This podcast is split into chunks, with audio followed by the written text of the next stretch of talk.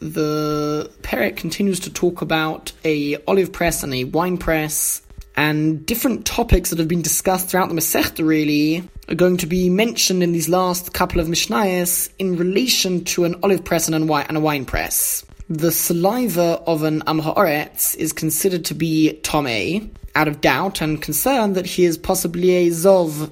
A Zov as somebody who has a severe level of impurity, and any liquid that comes out of such a person is a source of impurity.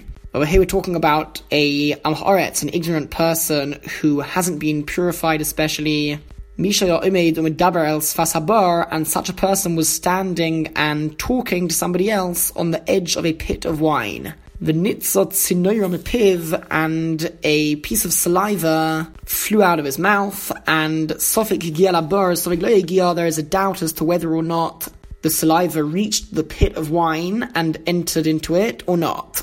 And the option that not is that it landed on the rim of the pit. So if this was a pit of oil, for example, since the oil makes the edge and the rim of the pit slippery, so even if it landed there, we assume that it ended up in the pit anyway. So it would definitely make the oil tome, But since over here we're talking about a pit of wine, it's assumed that if it landed on the edge, on the rim, that it did not end up slipping into the pit itself. So the doubt with which you are faced is where the saliva ended up landing we're talking about a private area. So, based on the basic rule that we've seen throughout the Masechta, that a doubt that occurs in a private area is ruled as being Tome, one would have thought that over here it should be ruled Tome out of doubt. However, the Mishnah does not rule like that. Rather, Sfeiko Tahar, its doubt is ruled as being pure.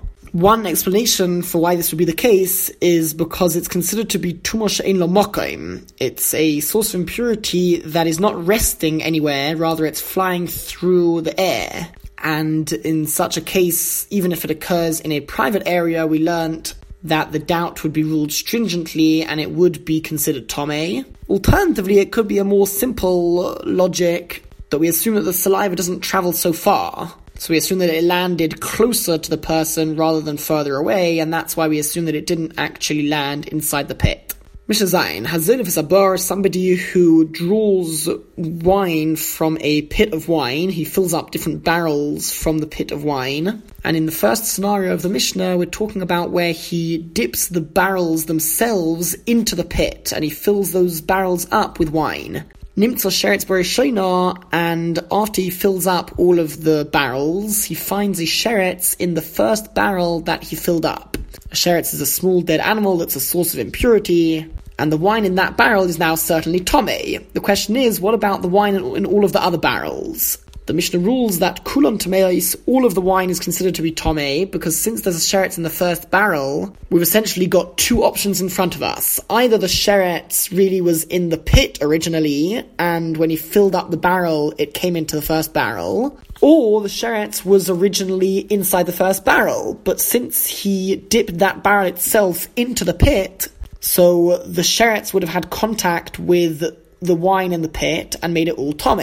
So whatever happens, all of the wine in all of the barrels is considered to be tome. Now, there's room to ask that surely there's a third option. It could be that the sheretz fell into that barrel after he drew the wine from the pit into the barrel. In which case, only that barrel of wine will be tome, and the rest of the barrels of wine will have remained pure. The reason why that is not an option is because we're discussing a case where the person is still holding onto that barrel. And therefore, we assume that if a sheretz fell into it afterwards whilst he was holding it, then he would have noticed. The fact that he didn't see it fall into it means that it must have fallen into it earlier on, and since according to both options that remain, all of the wine in the pit will be Tome, so therefore all of the wine that's in the barrels now is Tome. However, Ba'acharena, if the sheretz is found in the last barrel that he filled up with wine, he Tamea, that barrel is Tome, v'chulon tahiris. Whereas all of the other barrels are considered to be pure, because in this case, there is an option that the sheretz was in this last barrel all, all of the time, and when he dipped the barrel into the pit, it's true that he made any wine that remains there tome, but at least the wine that was taken out of the pit earlier on is tahar. So we've got a doubt over here. It could be that the sheretz was in the pit all along, and just that it came out with the last barrel. In that case, all of the wine is tome. But the second option is that the sheretz was in the last barrel, in which case the first barrels of wine are pure. So what do we do in such a case of doubt? The Mishnah rules that hitamel v'chulan tahiros that barrel is tome, but the rest of the barrels are pure. And this is based on the rule that we have learnt again a number of times in the Masechta that kolatumes kashas mitzi osan. We always assume that that source of impurity was always in that same location. This is based on the idea of chazaka dahashta. If we see something in front of us right now, we assume that it was in that same situation earlier on as well. And since right now the sheretz is in this last barrel, we assume that it was always situated in this barrel as opposed to having been situated in the pit originally. Now the Mishnah limits the rules that we've learned so far in this Mishnah. Amosai, when is all of this true? In a situation where he draws the wine into the buckets, he fills out the buckets, the, the barrels with wine from the pit, each one individually. Meaning he dips each of the barrels into the pit and fills it up with wine. But if he was filling up each of the barrels using a large ladle of a sort, and that's the only thing that he dipped in, into the pit, and he poured that into each of the barrels, then if a sheretz is found in any one of the barrels, only that barrel of wine is considered to be tome but all of the other barrels will remain pure because this essentially is like the last case in the first part of the Mishnah. We've got a doubt as to whether the sheretz was in the barrel all along or it was in the pit. And if it was in the barrel all along, then only that barrel is tome.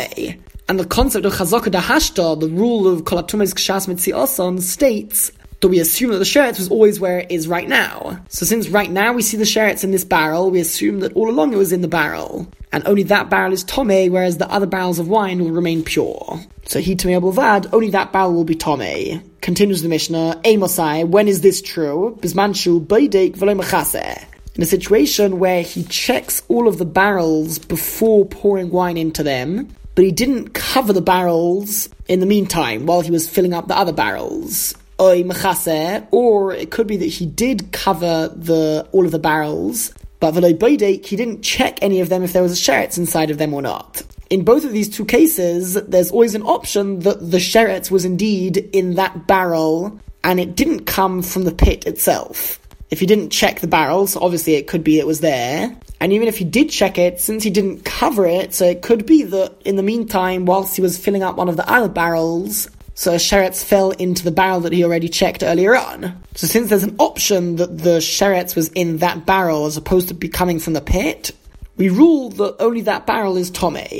However, if he both checked each of the barrels at the beginning, and after checking the barrels and seeing that there was no sheretz, he covered each of those barrels, and only when he came to pouring the wine into those barrels did he uncover them so that he would be able to fill it up. And then he covered it again. And later on, V'nimtza sheretz bechovis, he finds a sheretz in one of the barrels, hakol tome. So now he needs to assume that all of the wine in all of the barrels is tome, because it certainly came from the wine in the pit. He knows as a fact that the barrels themselves did not have the sheretz inside of them, so it must be that the sheretz fell into the barrel together with the wine that was being poured into it and that means that the pit itself contained a sheretz, and all of the wine in it became tome. What happens if he finds a sheretz babur in the pit of wine itself? So now our question is whether he whether the sheretz fell into it from the beginning, so all of the wine is tome, or maybe it only fell into it now. The Mishnah says, "hakol tome all of the wine that is in all of the barrels is considered to be tome." because we're talking about a case where he covered the pit itself as well, except for when he was actually filling up the barrels or he was taking out some wine from the pit, and because of that, there's no possibility that the sheretz fell into the pit in the meantime. It must have been that it was there originally, and therefore all of the wine is considered to be tome, and likewise by machatz, if the sheretz is found in the ladle, hakol tome, all of the wine in the barrels is considered to be tome, because it can't be that the sheretz fell into the ladle whilst he was filling up the wine or later on, because he was holding onto the ladle all, all of the time. He would have seen the sheretz fall into it. So if he finds the sheretz later on in the ladle, it must be that it was there all of the time.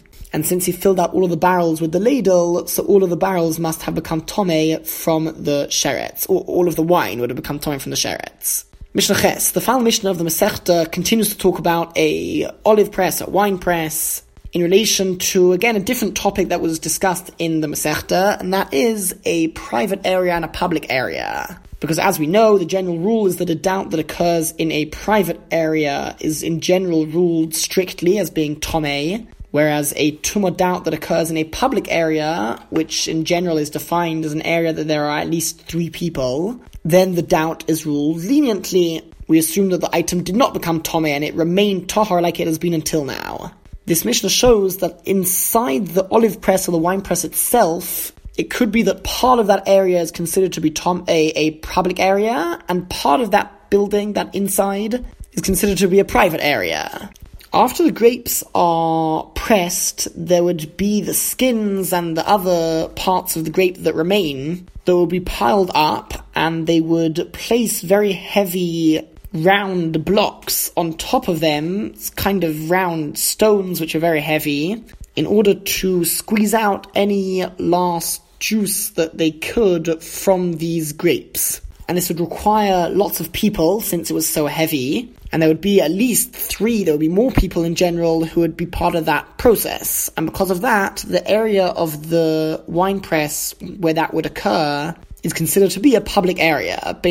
Lagas, between these very large round blocks and the pile of grape skins, Harabim, that is considered to be a public area.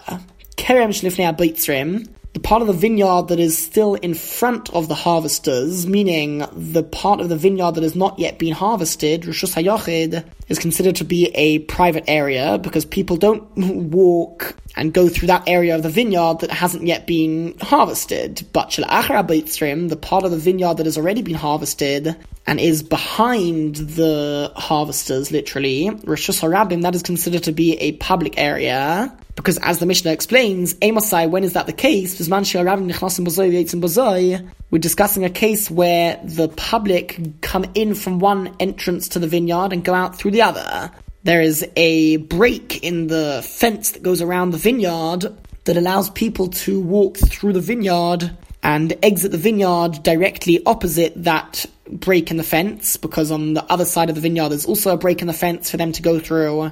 And since there is a path where the public can go through this vineyard, so that part is considered to be a public area. Alright, the next half of the Mishnah. Kelei Beis Habad, the utensils that are used inside of the olive press, vishal gas, or inside of the wine press. Ho'ekel, this is an example of something that was used in the olive press. It was a kind of basket that was made of a type of netting and after the olives were pressed, the remaining part of the olives were placed there, and once again they would place heavy items on top of it to squeeze out any remaining oil from the olives. Very similar to what we discussed at the beginning of this Mishnah with regards to the grapes. If these become tome, so in general, a uh, utensil that becomes tome can be purified by dipping it into a mikveh. However, the issue over here is that these utensils have absorbed a lot of oil and wine, and if that is tome, then even if you purify the utensil, later on, some of the oil and wine will